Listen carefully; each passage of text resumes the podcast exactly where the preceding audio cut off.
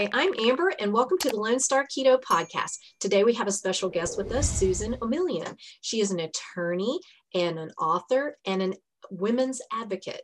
She especially deals with uh, women who have had really major trauma in their life, like sexual abuse, child abuse, and domestic violence. So, welcome, Susan.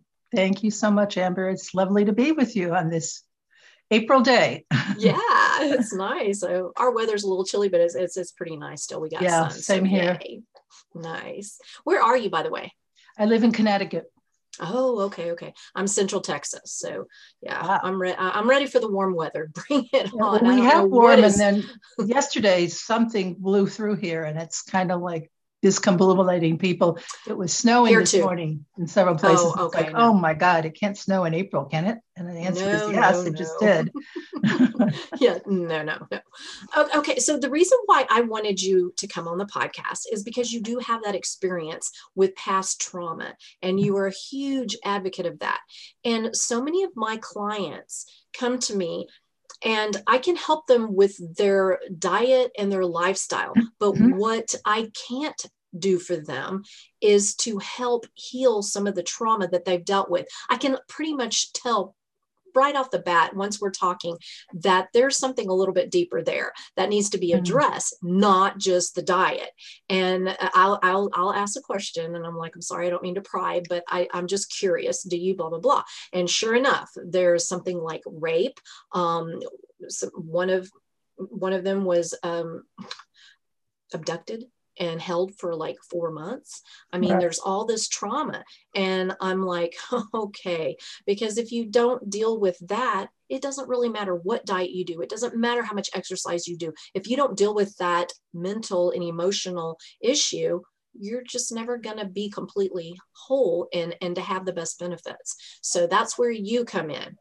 Okay. So I'm hoping you can give us some, some uh, good stuff here. But let's start with your background. I want to know your professional and even some of your personal background. So I'm an attorney, most of all, that's my credential. Uh, I'm not a therapist uh, or even a social worker. Um, I came to this work um, when I was in my, in probably in college back in the 1960s and 70s when everything was kind of wild and crazy. There are a lot of things going on, but um, I really I got very interested in and not only um, sort of professionally um, but personally in women's rights. That was a time when um, we didn't have a word for sexual harassment. There were just barely start the start of uh, sexual assault crisis services um, the first speakouts happened in the uh, mid to late 1960s. I was still in high school then, but as I went through college, I realized that not only was I interested in women's rights because I had been discriminated myself, not, not in, in egregious ways, but I could feel that I was treated differently. For example, in law school, it was pretty clear at that time there's only a third of women in, um, in the class uh, that I was in, um, it was pretty clear that women were kind of supposed to be here yet. Um, and um, it wasn't quite clear that um, there was an interest in women's law at all. Um, and which I was interested in. I wanted to get a credential because the kind of law that I wanted to practice, particularly around sex discrimination um, uh, in employment, um, was there was not men male lawyers who were interested in that. So it wasn't being put forward. And um, although i had no personal experience with sexual assault or domestic violence there wasn't the word domestic violence wasn't even a word yet. Um, it was more relationships that were going badly um, but not the sense of there was a criminal act going on. And so i um, began to work on these issues. I became, uh, while I was in law school, I became a sexual assault victim advocate in the courtrooms. Mm-hmm. Just the beginning of understanding that if women were supported in their criminal cases, that the cases would go better. And not only in terms of the woman's life and her recovery, but the prosecution might actually go somewhere, and there might be there might be a successful prosecution. So that uh, coming out of law school is really that urge for me to do this kind of law, which wasn't really out there. Um, but I began to find places I could do it. And one thing I did was started to work for a legal aid program. I'm originally from Michigan, uh, it's where I was born and raised. And I started doing courtroom work. And at that time, we had just passed domestic violence laws in, in Michigan that allowed you to get a restraining order that actually might be enforced by the police. And so going in front of judges with women who were beaten, and we had just started a shelter there in the area I was in in Michigan. So really beginning to advocate. But then I realized that I wanted to get more involved in in the idea of women's rights litigation. And I couldn't do that in Michigan. So I moved to Connecticut to work in a program here. And I started doing a lot of work on sexual harassment. There was finally a word for it. I helped uh, write some, some briefs in some cases that were um, uh, uh, in the federal courts that were trying to get sex discrimination to include sexual harassment and really started doing some lobbying, particularly around domestic violence, sexual assault issues, rape crisis issues, um, not allowing the past sexual history of a woman's who was raped to come in because it had nothing to do with the case at, at hand. And when I left um, that job, I went into state government for a while. Um, I wanted to get inside to the government and to do some advocacy within government. And I did a lot of work on human services and economic development, all sort of revolving around making sure victim services were there. I left that job in the late 1990s. I really didn't know what I was going to do. And I was sort of out there. I, I, started writing a novel, actually, which is one thing, the other thing that I do. I'm a writer. Um, and then in 1999, this event happened that sort of crystallized much of the work I had done. It's kind of became in, a thought in my head that everything I'd ever done in my life, some of which were disconnected, uh, like I never had a personal experience with sexual assault, but I was doing this work, um, suddenly came together. And that was because in October of 1999, my niece Maggie, who was a 19 year old college student uh, at a college in Michigan, was shot and killed by her ex boyfriend. And suddenly I realized in the horror of it, which of course I didn't want to happen. And she was this bright, intelligent, beautiful young woman um, who wanted to become a lawyer. And she and I would talk about the cases I had, and she was really interested in helping people. Uh, was killed by a man who actually had never physically assaulted her before he killed her. Uh, but there were other warning signs that she didn't, she thought she could handle all by herself. And so, in that moment of this devastating um, thing that happened, I suddenly had to decide what was I going to do about it. And a part of me wanted to go back to this victim advocacy and and bring my passion to it, uh, which was now much more immediate and much more personal. This child has to be sacrificed, then something good has to come out of it. But a part of me emotionally couldn't go back to the crisis intervention work. I tried to, but every woman in the shelter was Maggie, and emotionally, I just couldn't do it. So I thought, well, what am I supposed to do? And then one day I got this idea in my head that um, at the moment of her death is when Maggie figured out that she was not going to escape. Um, she was not going to live beyond this. Um, and that was a travesty. So I decided in that moment of great energy that I wanted to help other women who could move on. And, um, and I got this idea that I, the stages that I thought we could work on, I could work on and get other people to work on, was the idea that you are a victim uh, everyone's going to have a struggle in their life. And um, it's not a question of what's what happened to you it's what do you do with it? And then you can transform into a survivor move past that event although it has still has impact on you. And i wanted to see women not only survive but thrive. And so i started using that word and it sort of became at first my own personal journey because I wanted to do more than survive what happened to my niece. I didn't want this man who killed himself, so we weren't going to take him to trial and and make sure he doesn't hurt somebody else and and put him in prison.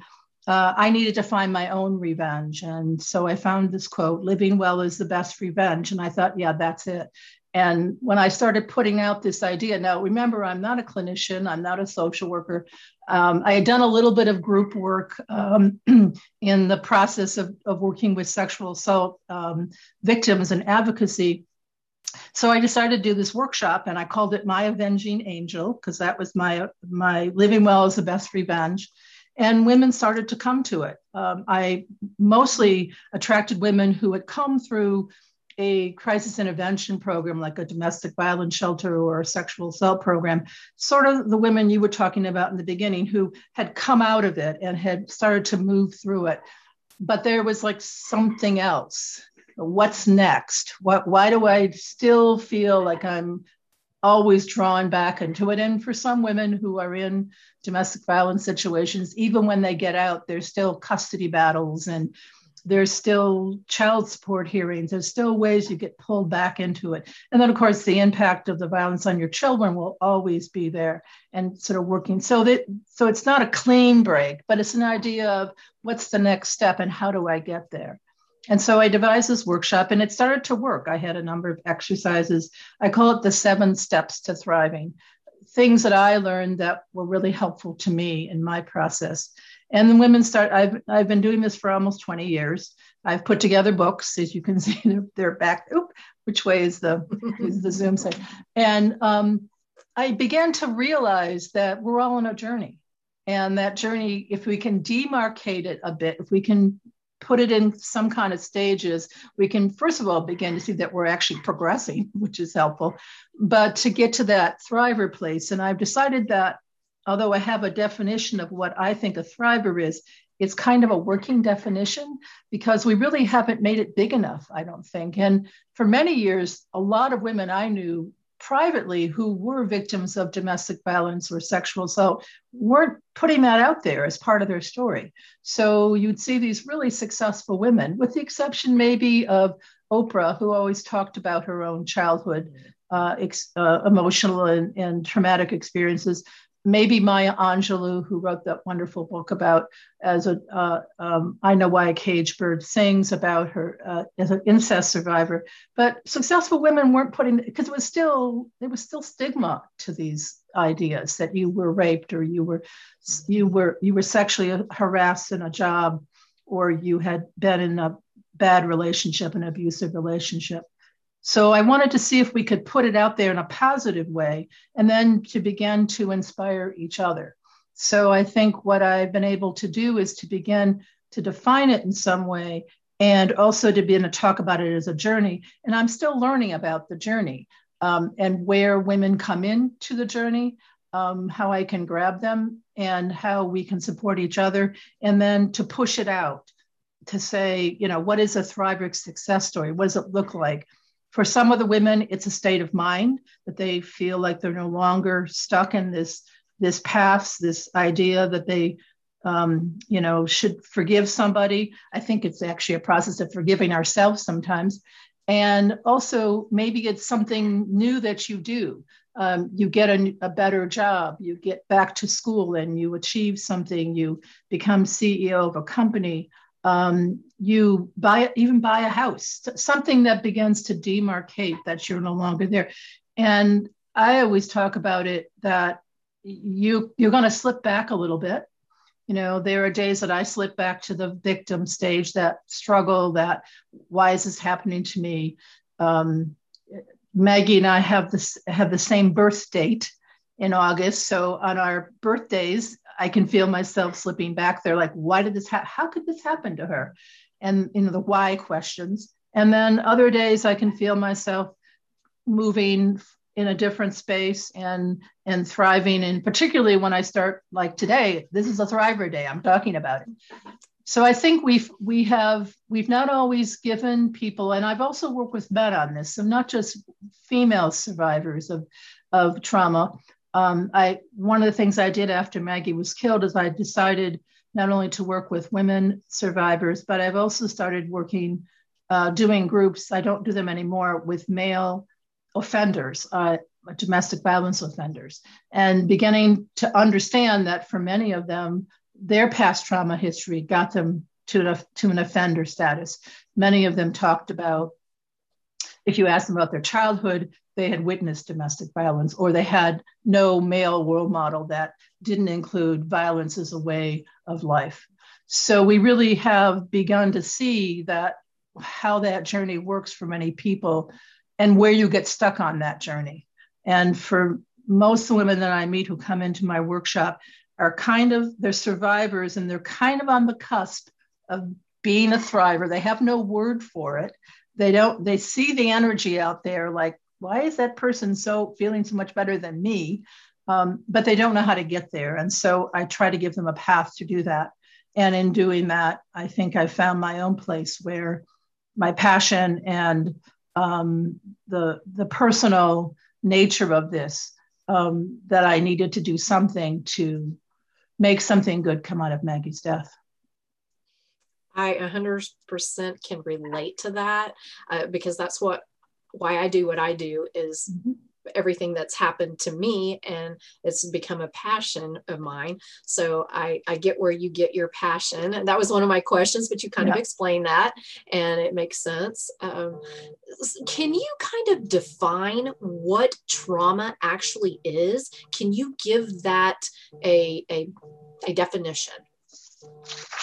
Um, I think in most cases, people talk about it in the sense that there's a an event or a thing that happens to you that that tends to throw you backwards or i guess the other way to describe it that challenges your ability to move forward. That's a non-clinical very simple way that i describe it. Um, there have been things in my life before maggie's death that pulled me back a bit um, but I always felt some kind of resilience to move forward. Um, and resilience is another word that's been tossed around a lot. You know, do people have resilience? So when trauma comes, when these these very traumatic, very emotional, and sometimes physically just devastating to your body come, do you have something that pushes against it?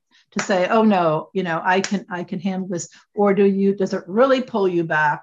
And that resilience may be there, but it takes a while to bring it back up. There are some studies about resilience that talk about it as um, something we have, maybe. Um, I think they've studied soldiers, for example, going into war. They, the ones who were the most resilient, who seem to bounce back after terror. This is this is soldiers who were in Iraq or Afghanistan terrible, terrible. And sometimes they were doing multiple deployments back and forth.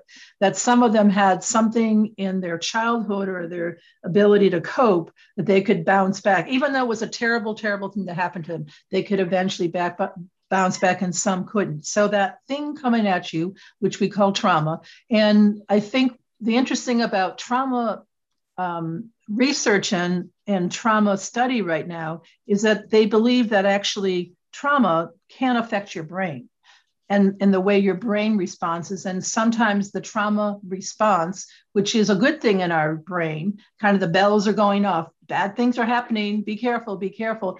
The bell won't go off. And so you're constantly in that, they call it that uh, startle response kind of.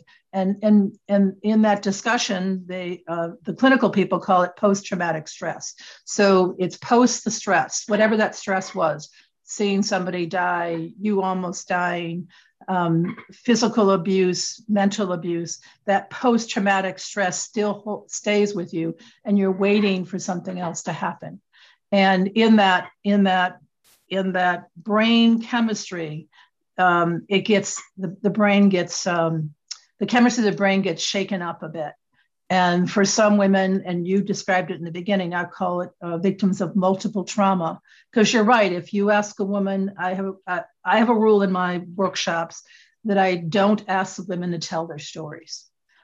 Um, I make sure they're safe, and um, I don't usually work with women who are still in a domestic violence abusive situation or who are just coming out of a sexual assault. I make sure they go to the crisis intervention programs that can do that short term counseling and the courtroom advocacy, whatever they need. But as they come into my program, um, I don't ask them to go back through that story. Um, I find, first of all, that if they do, I start triggering. And second of all, we all start triggering and then we start crying and it's ter- it's hard. It's hard to hear. And you want to be empathetic, but a part of you is like, oh no, I can't hear this. I can't hear this. So, but in tell in retelling that story, you want to tell it in if you do retell it or you begin to move on, you want to tell it in a bigger way. But there's still a way that your brain has been uh, I guess is the best way to say. And so there are things that pull you back and forth. Um, some days you feel really good, some days you feel real capable, and other days it's like, oh God, I can't get out of bed. And And I see the journey as not a linear thing, that you're going to be a victim one day and a survivor and a thriver. You're going to go back and forth a little bit. And the only thing I can say is what I've learned to do is not, I can't stop myself from going back, but I can stay there for shorter periods of time. Oh, now that's what I'm doing. Now I'm going, I'm being pulled back into that victim helplessness, powerlessness. Um, and I want to um, I, am recognizing that. And I know that there's a little voice in my head, I call it the inner critic, that's telling me, yeah, that's right. You know, you really are damaged. You really, you're not going to get over this. And I can talk back to that voice and start moving forward. So trauma is the thing that kind of disrupts your normal. Uh, and for and for each person, it's a very different thing. Um, there'd be something that could happen to me that would traumatize me more than somebody else but there are some generics, some very clear generics.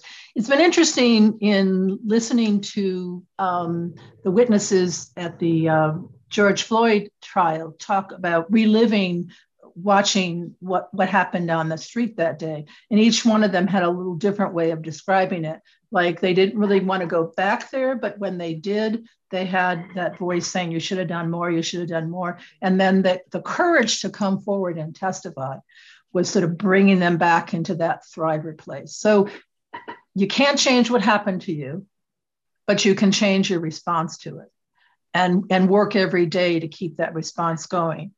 And when something really good happens, you can celebrate that. So the women you work with and helping them reduce their weight uh, or have a, a weight loss um, is a positive thing. You know, this is, they can feel it, okay, I accomplished that okay, what's the next thing I can do and the next thing? And then what are some of the tools that I use in accomplishing that that I can use in another piece? So I talk a lot with the women about positive patterns. Um, you know, we always talk about I do I have these terrible, terrible patterns, you know, bad habits in my life, but we don't talk about positive patterns. And I tell women who come through the trauma of uh, particularly a physically abusive relationship that may have gone on for many years.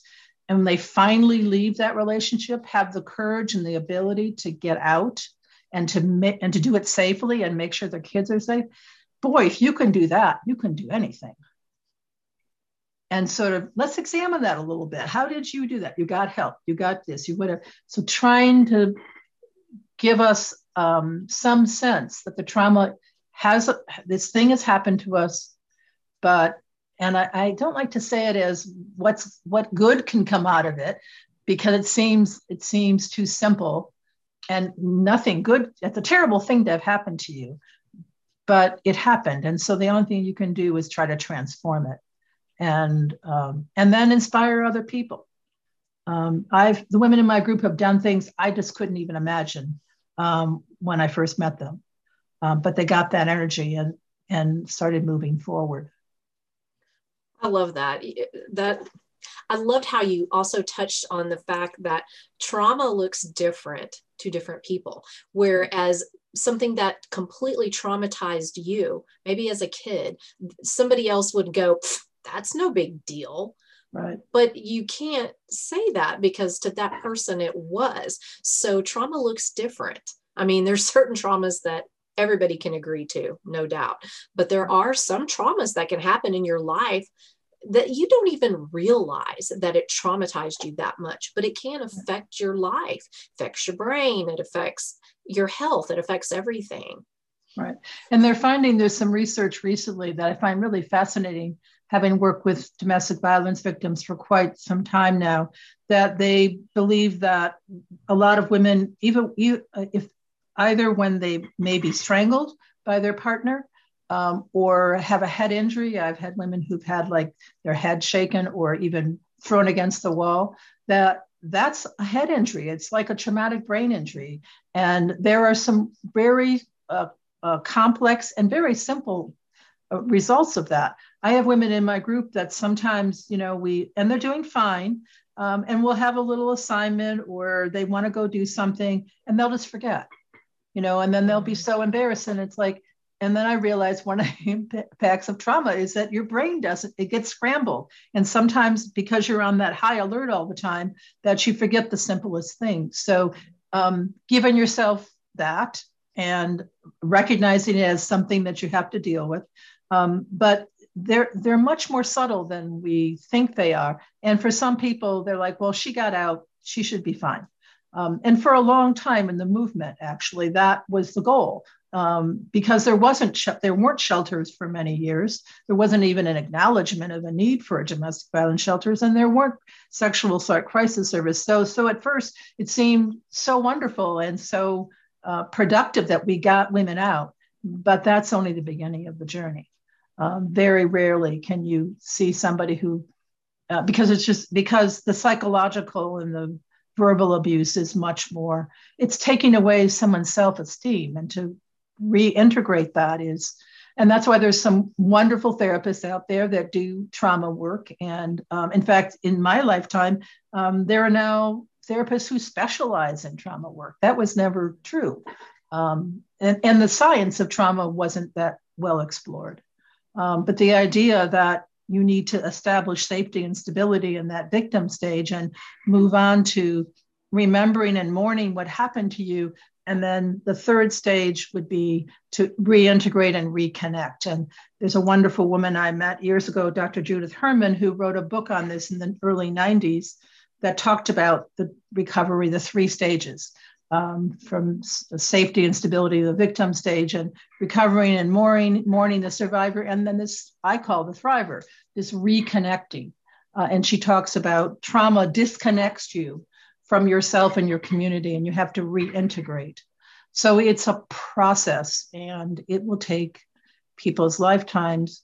And your children, the children will also have an impact from witnessing this. So sometimes it's not just what you saw, um, but how it impacted you. Um, and that that's a journey. We're all on a journey, no matter what. I don't know anybody. I don't know. Um, I guess I haven't explored everybody in the world who hasn't had a struggle in their life. So the question is, how did you get through that struggle? What did you do? And sometimes the struggles are much more monumental and and as you described, um, multiple traumas. Uh, I have found that with the women I work with that yeah I, I, don't i don't always ask their story but sometimes it gets kind of illuminated as i get to know them over a period of time and they will tell me about childhood issues and they'll tell me about things that happen in adolescence adolescence and then of course as an adult. So it, it, it's a compounding kind of thing. And each one maybe the one before it you overcame but this next one will be more difficult because of the past ones. Mm. Yeah, that makes total sense. It does. Okay. And you've already kind of talked about how past trauma can affect the future. You've already done that. Mm-hmm. How do you think that past trauma can affect your actual physical health? I mean, we know mental health, but what about right. physical health? Have you ever heard of that? Have you witnessed mm-hmm. that? I'm curious to know your perspective because I know what I've seen. Okay. Um, well, when I was I was thinking about doing this uh, session with you, I went back and did a little a little not research, but reminded myself there is a um, a study that went on um, in the early mid 1990s um, that was a study of initially about obesity. It was a clinic, uh, a health clinic that was working with obese people. And um, they started asking people like their history like more than just a medical history. You know, how's your heart? Do you have anybody in your family who has a heart attack? But I asked, started asking questions about abuse and um, neglect in their childhood. And what they found was a connection between the health, long term health results, depending on how many points you had. And I call this, it's kind it sounds a little bit cavalier, and and um, about talking about these as points, but the, the number of things that happened to you as a child, and they found not only an impact on on your weight, on obesity, um, that your heart condition could be predicted, um, and lots of other things that um, heavy drinking, um, the depression, uh, smoking, uh, any kind of addictions, they could actually predict, and they started to realize that they really weren't dealing with just obesity in this clinic. They were dealing with a whole bunch, and and for some of the people that they were seeing, they were seeing it fairly young, so they could predict that okay this is the first thing that's going to happen perhaps but it's going to keep on going. And it makes sense. Trauma the kind of emotional and psychological and sometimes physical trauma should affect your body. Your body isn't it, it's resilient but it's not a fortress you know? And so and and for a lot of the women that i've met some of these things are coping mechanisms you know? Uh, alcohol uh, excessive alcohol is a coping mechanism for what's happened to you or what's happening in in the relationship that you haven't left yet. Um, smoking uh, any kind of addictions. And um, and obesity uh, weight gain has definitely attached not only in a broad sense to trauma history but particularly to sexual abuse as a child. Um, and i have had a number of women in my group um, who uh, who are uh, um, overweight, and they have they have told me of incest or sexual assault um, as a child, and that they have a thing in their head, uh, and they've struggled with losing weight, but if they if they eat a lot and they gain weight, then they will be less sexually available I've heard that. Right. Yes, I have. And it's a direct connection. I mean, it's it's not even like a whole lot of psychological mumbo jumbo. It makes sense. Mm-hmm. Um, and then I've also seen women, and this is not in any way backed up by research, but there are connections. If you go through those kinds of traumas, they're very stressful. So there are a lot of, you may know this better than I do, there are a lot of stress related conditions that we have in our in our body. So, and, and there's some cancers actually that are associated with stress. So, I have a woman who's been in a long term, physically abusive, very stressful relationship um, and has had psychological abuse and and she that her stress level is so high i've actually seen a connection and i don't i can't find this in any kind of literature between breast cancer and domestic violence um, huh. And what the way it came to me was that there were several women in my group who've come to my group as domestic violence victims who have had have who are survivors of breast cancer, and they told they tell me that when they were in a breast cancer survivor group, uh, which they went to get support, that many of the women talked about being abused. Um, so it like I said, I'm not going to make it as a clinical diagnosis, but it's interesting. Uh, yeah. Uh, if, if, those connections are there, because stress, not only stress related conditions, but your immune system goes down. Uh, oh, absolutely. And when your immune system, everything comes in. Absolutely. So I think there are these connections that we have to health kinds of um, results and um, prognosis and diagnosis that we haven't as a society really examined. And I think that would uh, begin to give us a better idea of the impact of trauma in our society so that policymaking people, when I worked in state government, I was a policy um, uh, maker, um, could say, you know, we're spending a lot of money on these people who are coming out of these situations rather than going back and try to prevent some of those because many women that I work with who have been devastated financially by, um, particularly in domestic violence situations, are usually on some kind of disability. So they're already in the system. And, and those disabilities um, are, are long term and chronic.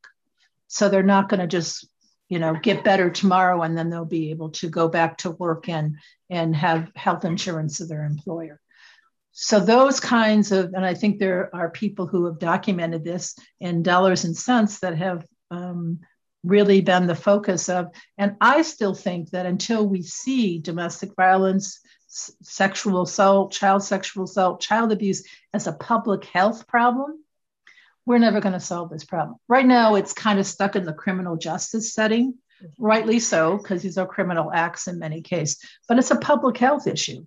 And if we've learned anything in COVID about, we learned about public health, you know, what can we do up front to begin to see, you know what can we do that begins to identify some of the risk factors that would allow people not to be over here and have these conditions but to stop them here? And it's not only in educating people about it but also educating the system and putting the money there putting the resources there to do that and i think that's where perhaps out of all this our society and maybe with covid we're we're a little bit more um, able to be conversant about that as a solution.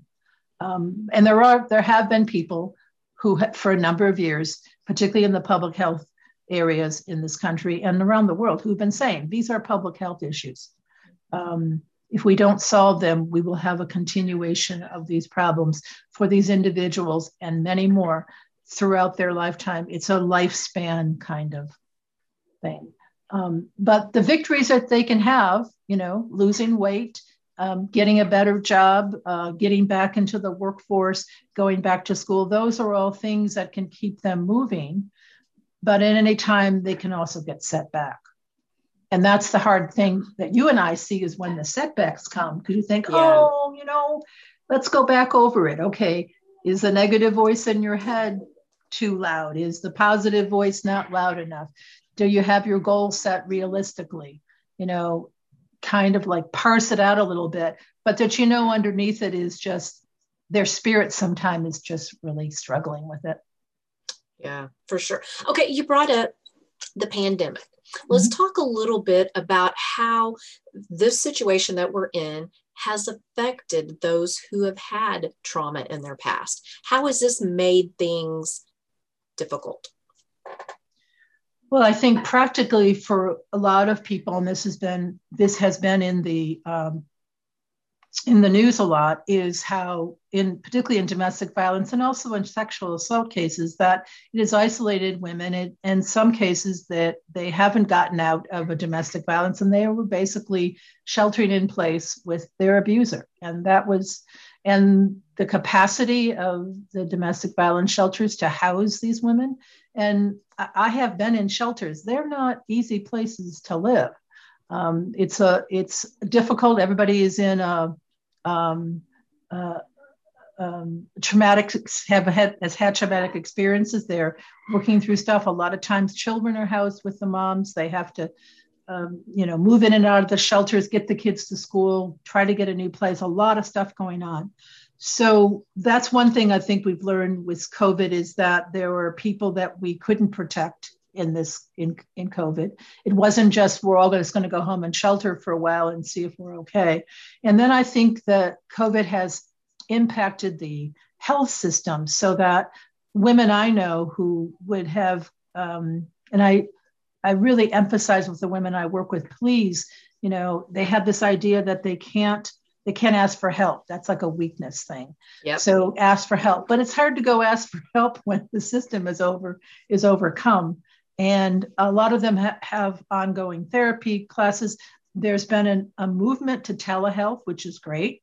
I think that's that's also a really good thing because for lots of women to get places is hard. I know I I use I have done my workshops and I do a monthly follow up with the women who come through my workshops those were all in person and so i had women who had trouble getting transportation and they had trouble you know childcare and sometimes they couldn't show up. They didn't know where they were going.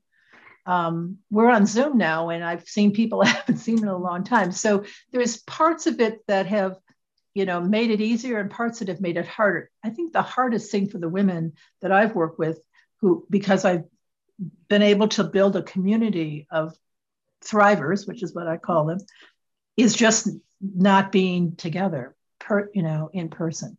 Um, you know not not getting hugged not feeling the the strength of the community. We've been able to do some of it on zoom um, but a lot of the women don't have the technology to do zoom really well. Um, their cell phones are you know not they're not up to date so zoom only takes a certain level of, of a particularly an iphone. Um, uh, cell phones aren't the best way to do this. A laptop is kind of a luxury for some of them.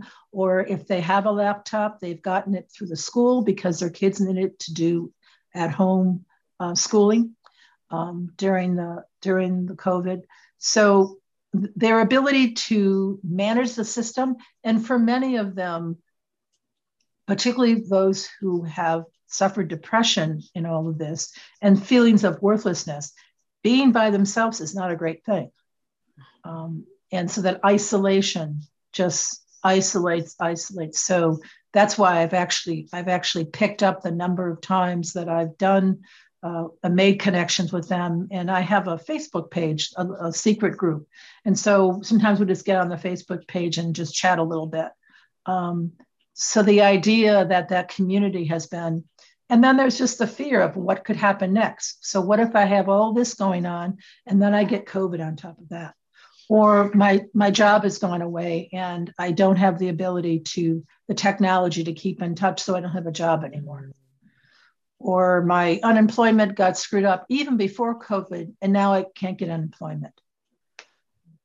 Or it's really scary to go to this job interview because they want me to go. It's going to, a woman it was in the parking lot and she'd never had a job interview in the parking lot before. And she was a little scared by that and a man was going to interview her and, and, and i said well i think that's social distancing. And she got the job but you know just kind wow. of like how is this going to work and how does it trigger some other things in my life that i had learned how to cope around them and now it's all being thrown up in the air. What i have told the women in my group the same as i've told myself is that there's also great opportunity here. So um, you know we you've learned more about zoom. You've learned how to do virtual stuff. This is something that you can put on your resume. You know it's something that that will allow you to do things that you may have been afraid to do on the computer bef- uh, before. Um, but i don't know that people are seeing those as trade-offs yet. Yeah. because we still don't know how this i wouldn't say how it's going to end but what's the next piece of this Mm-hmm. And, and, will it keep um, so much? Will it keep Will it keep compromising our life, or will we mm-hmm. find some place where it begins to open up our life a little bit, um, and and define normal, and um, and then all the other things that are in their lives, can they push push all that trauma um, response into this world that is going to be created, and what would it look like? And and because they've had so much other stuff going on it's like we can't really do one more thing here. Could we could we like keep it yeah. but there is no um, there's no options. Yeah. I've seen some heartbreaking things i will say uh, that some exactly what you described. These people who ended up being very isolated and they were already dealing with this other stuff. And then here they are disconnected from the help that they really needed and they're alone and the thoughts fester and things happen and the stress and the you know constant bombardment of negative you know news and etc fear and uh, you know so much that it's really wreaked a lot of havoc on, right. on a lot of people emotionally, mentally, physically. Right. So, what I have found the most successful, not only for myself, but in the work I do, is I just give them some real simple steps and um, suggest that they come back to those steps if when they're, I wouldn't say in trouble, but when they sort of begin to feel like they're slipping from the ability to keep coping. And I have laid them out very simply. I call them the seven steps to thriving. And the first one is see you see a journey. You, you're on a journey. And for some women, they're surprised when I tell them that. We do a little exercise in the workshop. And they're like, oh my God, no one ever told me I was on a journey. I thought I was going to I have been a victim all my life. And they tell me, you know, I'm a really good survivor. I can survive anything. I thought, well, that's really great, but boy, that's a lot of energy on this side of the, the thing let's get it let's get the energy over into surviving and thriving they're like oh okay cool and then the second step is to sort of quiet that inner critic that negative voice in your head. Sometimes it's been fed by abusive people in your life. Um, i don't know how they know this but you know you're fat and stupid and no one will ever love you so you have to stay with me. And that voice and sometimes it's from your childhood from a, a, an abusive parent. And to recognize that that voice is not the only voice that you could have in your head and to recognize it's the negative voice find the positive and see if you can move through it and then bringing up what i call the happy person inside the part of you that's been untouched by all that's ever happened to you and they're kind of fascinated by that i mean untouched by everything that's ever happened to me because they think that all that's happened to them is just consumed every thought, every part of their body. And so we bring that part up. And then um, that part, um, happy person inside, we begin to vision. Okay, so what's some of the things you'd love to do? And it could be as simple as go back to school, or I always wanted to uh, open up a um, shelter for kids. You know, it could be a big goal, but it so to begin to start moving, and then what's the fear that holds you back? And sometimes that inner critic feeds that fear. Um, you know, uh, fear of rejection, fear of failure. I think women have a fear of success. What if we actually get our act together? I, mean, I think you're right. What are we going to do now? It's always mm-hmm. been struggle, struggle, struggle. And then finally, the idea that you can, there's a reward in all this, that if you if you begin to take those steps and get your goals, even if they're little goals that start to build you up. Um, there's a reward in there. That's the real you. It feels good. Um, I have always, it took me a while to figure this out, but through my own exercise, I figured out that the thing you asked me in the beginning why I do this. Um, I have always, since I was a little girl, wanted to do something good. And for me, my reward in what I do is meaningful work helping and healing others. And if I can do that, I will do anything, you know. And there are things that, like when I went to law school, I knew I wasn't going to be a tax lawyer. That just didn't feel to me. I know that some people find that to be meaningful. It is not to me. Uh, so I knew I was not. I didn't know why, but I knew I wasn't going to be a tax lawyer. I knew that I was going to do something that was meaningful, helping and healing others, and accomplishing something. And so if I know that's my reward, then I can push down that fear wall. You know, I don't really want to, and I realized this when I was going to court years ago, and I didn't have much experience going to court with these women who needed a restraining order, and and I had to go into court and convince the judge to give it to them. And my fear was like, oh, he's going to think I'm stupid, or my inner critic was going, and you know, I'm gonna, I'm gonna, I'm gonna fail. Um, and I, if I, if you push through that, and then that reward of the woman walking out with her restraining order saying, Thank you, thank you, thank you, thank you. So I think if we can get all of that to work, then you can find something meaningful in your life and and start to build and build and build. And I've had women in my group for 10, 15 years, and I have seen them do amazing things, things that I I didn't even envision when they walked in the door because I didn't know them well enough. But or what their desires were. Uh, or I can sometimes see the women actually transform their faces get all different, even in the course of a two day workshop, because suddenly they get that energy, that spirit to come to come back up. You probably see that when they start to lose some weight and they can feel well getting healthier just yes. that they feel like they they have some control right. like they're on the right path that they actually can do something that's right. not going to fail yeah, the, yeah that, fear that, of failure that, that i call yeah. it the wall that like this this really great intention comes along and going well and it's like boom! Yep. and I, and with a with a wall you either go over it under or through it. And if you can get through it on the other side is that reward. Oh i did something really good. And then they can come back around take that energy and start the next thing. Okay so now that i lost some weight what else could i do? You know and that's a positive pattern. And and we all do it. It's not like you know it's a human it's a human experience you know um, positive energy focused desire push through your fears and get the reward. So it's just the question that i ask the women in, that come into my workshop where are you stuck? Do, do you not have enough positive energy? Um, do you not have a focused desire? Maybe it's a you know i want a better life. That's a great desire but let's get it down to a job or go back to school or something. And then what's your fear and i i teach that most of our fears are thoughts not things. So the fear of rejection is because we've been rejected in the past and now it's a thought. And suddenly we put this thought on this thing that we may not be rejected for.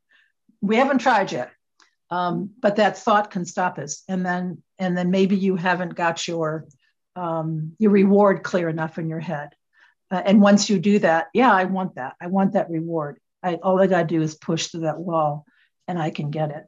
So it's a very human process. We just get, and, and particularly people who've gone through trauma, um, either they can't get out of the bed in the morning with positive energy, or they don't have a focused desire because they're just so depressed, or their fear is just so big um, that they failed and they failed and they failed, even though those failures have tended to be either not their fault or they have been so piled up that it's hard to distinguish that it was something that they did versus the wave was just they talk about the tsunami of their life. You know it just feels like it's just building and building and building. Um, and that seems to break open for a lot of the women the idea that yeah i can do this. Um, and and that uh, whether the desire is strong enough or the um, the positive energy is strong enough or the or the fear of the fear is beginning to dissipate somehow they start crashing through. And once they do that it's almost like i can't stop them. And then they, I love they, that that that that relief that that spark you see right. that they they finally see there might be some hope there. Right. Hey and then they come back and tell me and then i'm going to go do this and i'm like okay you know i'm going to open up a retreat center. I mean you know I, I it's just I, I find it so remarkable because i wish i could like um, film them on the day that i meet them um, and and literally compare it and literally compare it because it's so clear that there's a transformation there. And sometimes it's literally physical, but just the way they uh, present themselves and they start talking in a whole. Um, and we we kid about this because when we're together, we talk differently with each other because we know because we know that it has a it has a um, ability to to really um, feed each other, you know, and feed each other. And one of the things I found in my group that's been helpful is that I have women who've been with me longer term. So the new women coming in, they have like a role model. And they're mm. like, oh, that's what it looks like a couple years out. Oh, that's what it looks like when you. So it gives you an idea that, first of all, you're not alone. And secondly, that if you get on this path, you you might be able to do because they look like ordinary people they're not anything special but they're talking in a different way. And they're describing things in their life and their and their energy is different. Um, and that's what they want. They like i want that. Can you tell me how to get that? Um, and if i can give that that's like the best thing i can you know there's no other great greater gift than get somebody moving in a part of their life that they thought yes makes dead. it all worth and, and everything that you had to go through to get where you're at to where you can help people worth it right Right. Okay, you started talking about the the seven steps that mm-hmm. that you go through. Mm-hmm. Can you just kind of go through all that and and give all the steps? I think it's very yeah. interesting. Yeah, so they're they're actually up on my website, which is Thriver Zone, because that's what I do, the um, Thriver Zone. So um, the seven steps are designed so that you can start from one place and move through them. I've also asked the women which steps they come back to the most, because I don't think it's a one time thing. So um, the first step is see your journey, what we were talking about, victim to survivor to thriver. And usually I use a story because stories have a beginning, middle, and end. And usually most stories are about something bad happens to somebody or some kind of struggle, and then how they overcome it, and then the happy ending um, struggle to transformation to happy ending. The second one is quieting the inner critic, understanding, and I have an exercise for that. Understand there's a negative voice in your head, been fed by a lot of things in your life, and how do you talk to it and talk it down? And how do you know when it shows up? Um, because it'll show up in some odd places. Um, connecting with the happy person inside, uh, bringing up that part of you that's been untouched, and I use an exercise where you write a letter to you. Uh, the happy person inside writes a letter to you. She's like your inner cheerleader. Yes, you can, Amber. You can do it. You can do it. Boy, you're so smart um, and just keeping that connection. And then um, using other things the step four is getting positive energy. What are some things you can do on a consistent basis in your life to get positive and it could be simple things like i love to bake cookies so go bake cookies. I love to take a walk every day. That gives you positive energy clears your head. And then start to vision a new place in your life? Where do you want to be in a certain period of time? And it may not even be a thing that you do, but it may be a state of mind. You know, I'm sitting on the deck of my beautiful home. I feel really good about myself. My kids are doing well. Um, I'm taking a breath. This is great. So that that vision, and then overcoming fear. How do you identify some of the fears? Fear, once again, thoughts, not things. Fear of rejection, uh, fear of abandonment, fear of betrayal, uh, fear of success, uh, fear of uh, aging. You know, I'm too old to start over again. That's not true. and then, and then finally, I have a goal setting process. So let's let's set a goal. It might be a simple goal. You know, when I go back to school, I want to uh, get my resume together, and then taking it step by step and and identifying in each step where the fear might be. What is that thought? You know okay i want to go back to school but i'm a fear that i have a fear that i can't get the financing. Okay so how do i go and get financing and solve that problem and then keep on going? So really trying to say that this is the the, the seven steps they're they're not i mean i'm not smart enough to have made these up myself. It's pretty much the way people function in our society um, and very successful people, I think, are not smarter than us. They're just more highly motivated. They don't get stuck somewhere.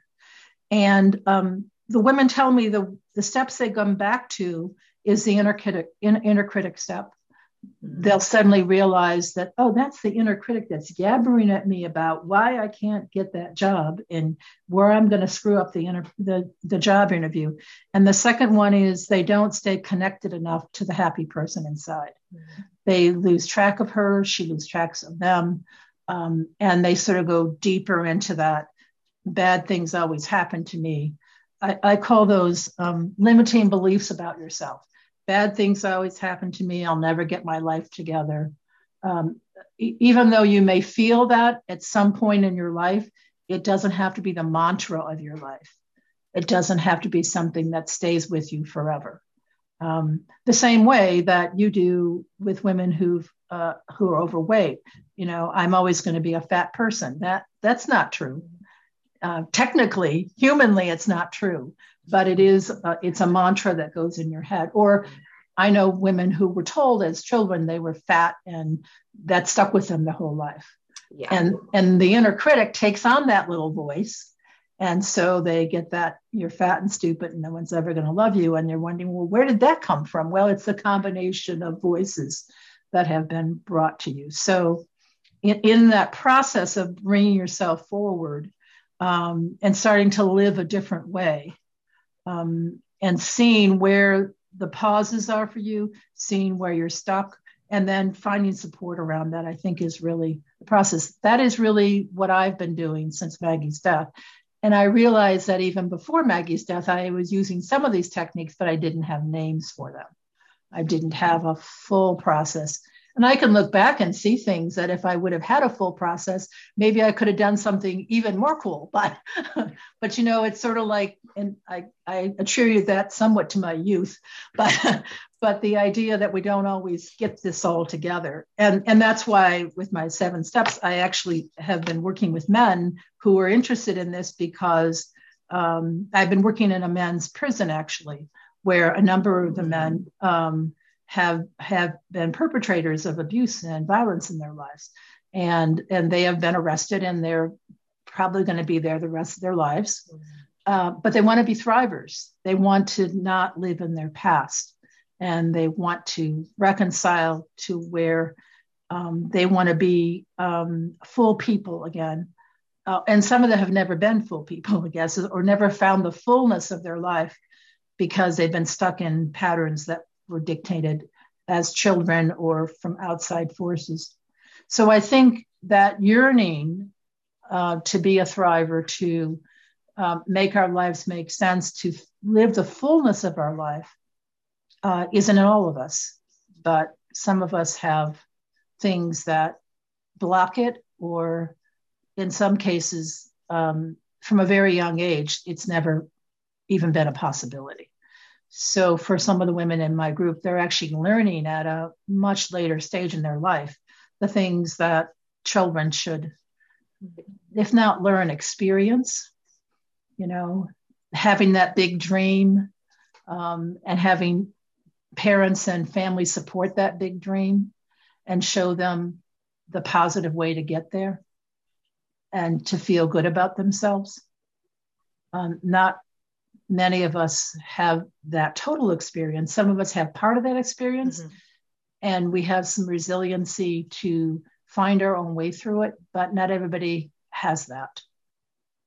That's and very so, true. So we have to teach it sometimes, or we have to um, find role models to model it, which is why I think we're so fascinated in our society about people who f- face struggle. We want to know so, how did they do that? Um, the most recent cohort has been people who have lost loved ones through COVID. You know, that um, process of grieving that, particularly when there's no funerals, you can't have a yeah. public funeral. But the idea that you've been you struggled through it. The other cohort that's coming out of COVID is people who um, had had COVID and have um, somehow recovered, but they still have long term effects. They, I think they're calling long termers, long haulers, long haulers. Those people we're looking to to say, so how did you get through that? Many people who come through our society around, um, well, gun violence, for example.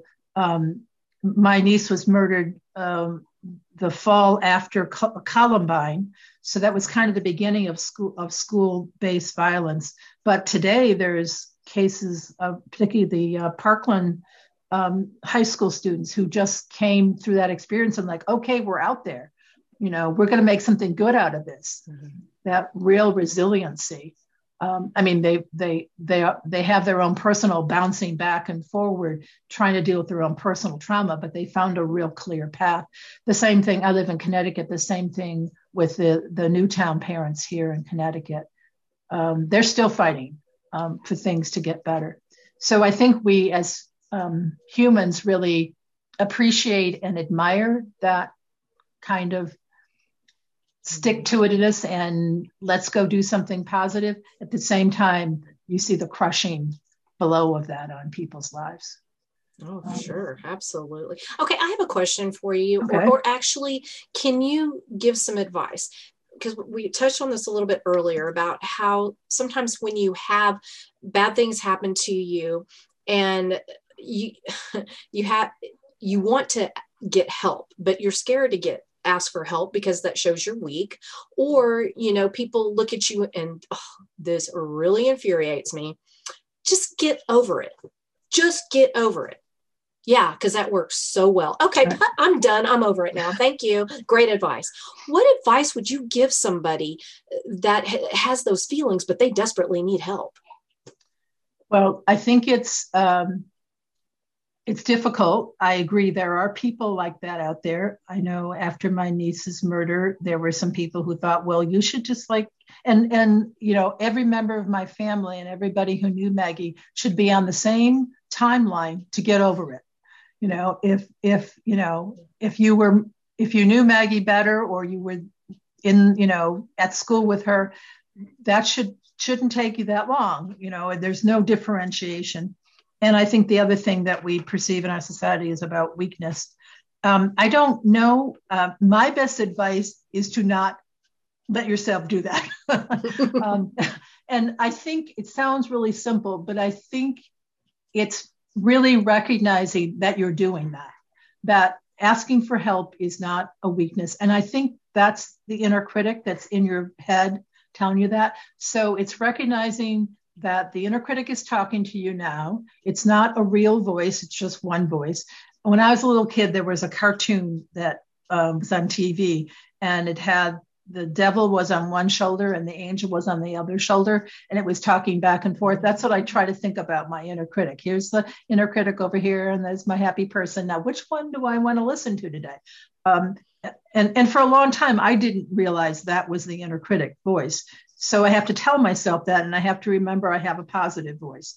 Um, and that positive voice is telling me that it's not weakness, that you can ask for help. And in fact, that's been a mantra of mine lately with the women in my group, particularly through COVID. We ask for help. and if it if it's not if it's not within our group asking for help asking me or someone in the group um, it's asking out there and if you don't know how to ask then come to the group and we'll help we'll write a little script for you you know to to do that but asking for help is not something um, because you know when people come to you asking for your help you're more than willing to give that help and very rarely do you say well you know i wish she wouldn't have come you know, because boy, it's really a bad day and I have to just lose hair. weight. Yeah. Just get healthy. Right. Just, oh yeah. Just people, make up your mind to just do that. Yeah. Pe- yeah. People think that that's, um, that in that there's willpower involved in it, I guess is the way to yeah. describe it. And that you don't have the willpower. I think we're getting and I'm not saying that there isn't a part of it that you got to get yourself determined and focus and whatever, but it's not like some people have it and some people don't, or you can conjure it up somewhere out of you know thin air or read a book about it. Um, I think it's more about when you think about how children, little kids learn. It's always it's also role model. It's always role modeling what mommy does, what daddy does, what big sister does so I think that's why the community that I've built and we all build around us, um, the same way you build with your build with your clients, is so important because there are people who will understand it. Which is why I don't have the women tell their stories to each other, mm-hmm. because then we start comparing or we start getting upset and we think, that, oh God, that's so terrible. You know, what happened to me wasn't so terrible. Um, and and yeah, there are some things that are worse than what happened to you, but that doesn't help you do anything Mm-mm. except to get either more depressed or to go into a state of canatotic. I can't do anything about it. So um, I think that it's a mind game, I guess is the way to describe it. And I always say, you know, anybody can give me their advice, but I don't have to listen to it.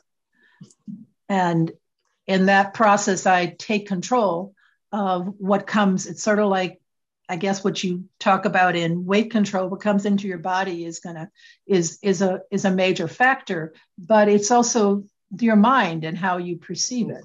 You know, huge, some huge. Yeah, some people binge because not because they're hungry, because it's just the way their mind is is working. Mm-hmm. As you can tell, I've been on many diets, uh, so and none of which have ever really worked for me in one piece. I I sort of piece it together and figured out how I can keep myself where I want to be. I think it's a lot about the messages that women get. I think women in particular, although men don't ask for directions, that's true, but, but women in particular are taught to take our value from the outside. Um, and mm-hmm. that's how we're socialized. So if you're asking questions or asking for help, then the people, those people on the outside are devaluing you because God, she has to ask for help. You know, that's not good she's not she's not a really good person um, and so we have to take our value from within and i need help um, i also think that when you do it a couple of times and you ask for help and you realize that you get your your problem solved it's like oh that's really cool i'm going to try that i'm to try that again because you know what? I could have spent five days on this thing and i just called my friend and she knew the answer. So what was the big deal? You know it's like am i stupid or what? Um, I think it's a lot, a lot of just mind control and um, mm-hmm. and feeling good about yourself, feeling okay about yourself. And that is a process. That is a process. right, right. And and I think that's one of the things that some people think is that either you have it or you don't have it. But I don't think that's that's true. I I don't think that although there are ways that your brain can get scrambled up a bit um, I think that we all, as human beings, want to be okay and do okay and have a happy life. And we do also want to help each other. I think that's why we're here. So that's the other thing I think about when I don't ask for help or I hesitate to. It's like, but that person is going to want to help me. and, and they're going to say to me, oh, you should have asked sooner. You know, I could have done that with you. Don't, don't worry about that. I agree with you 100% because I know I am more than happy. If I can even make a difference for one person, that makes everything I do worth it.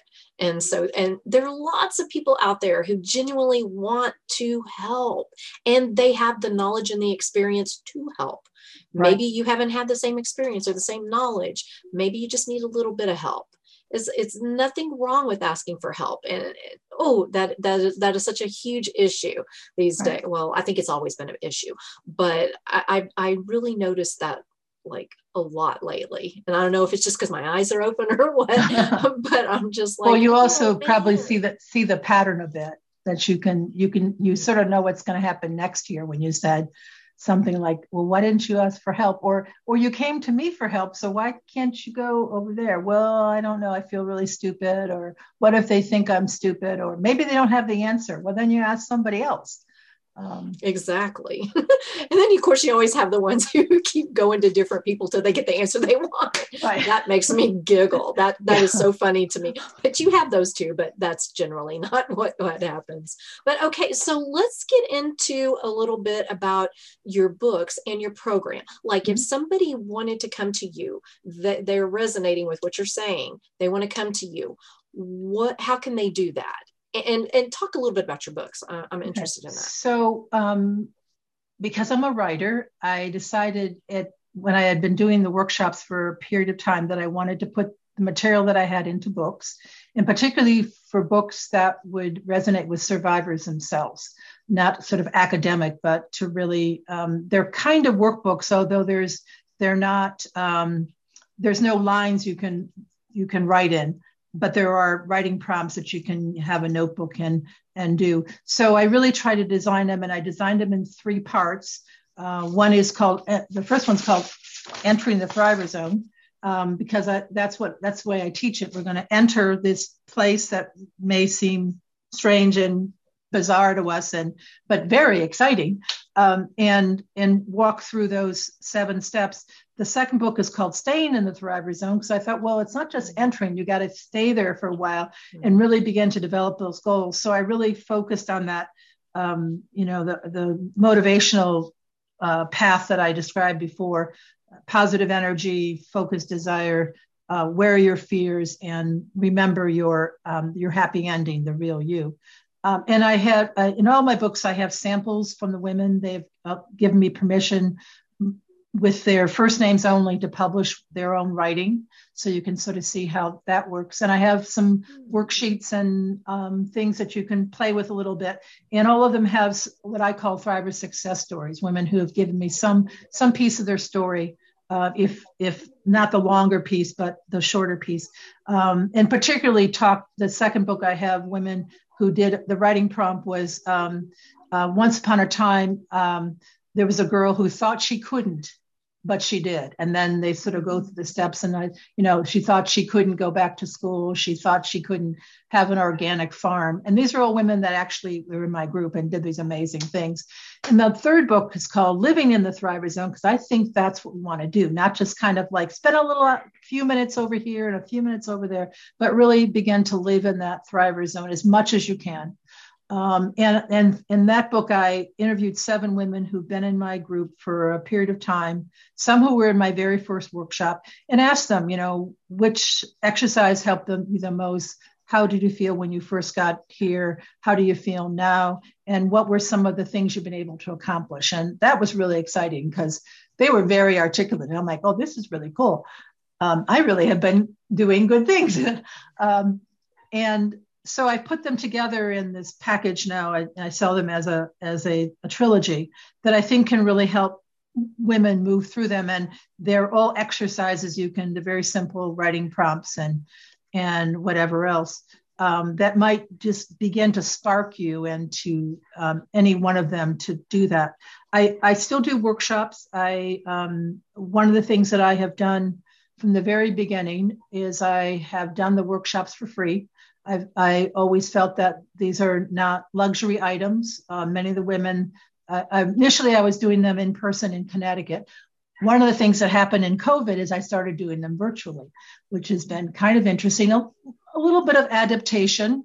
Um, I mostly send out materials rather than um, things that I hand would hand out in a in-person workshop. But I've been able to attract women from other parts of the country and other part other countries actually and also i've there's women who had who were in my group in connecticut they moved away for a variety of reasons and now they're living in chicago and california and i got to see them again so that was pretty fun Um, and what I want to do now is I regularly work with people who come to um, some of my trainings that I do in, in, various places. I'm doing a conference next week.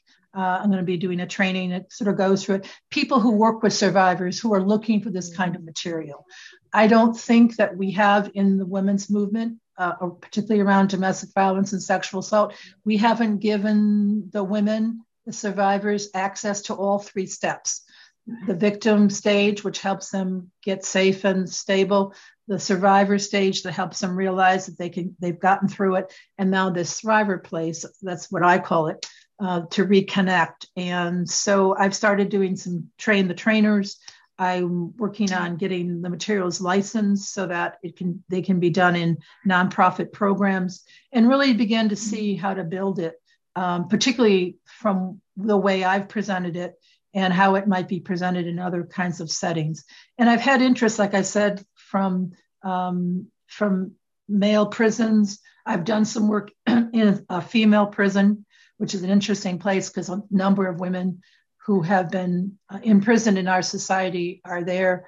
Um, I wouldn't say because of their abuse, but their abuse led them to do certain things, or they got arrested in some jurisdictions um, if there's a police officer is sent to a abusive situation, they'll arrest both people. Mm-hmm. And so the victim as well as the perpetrator gets arrested. Um, so there's a lot of interest in this idea that, uh, as we said in the very beginning, that people are facing trauma and what are some materials that can begin to move it through. My program is not clinical, uh, although I sh- uh, there's a couple of things that I have I use that have some clinical um, background to them or um, pieces of it that are, are parallel to some some clinical practices but um, it's something that i think it's more like women relating to each other in a very um, simple and normal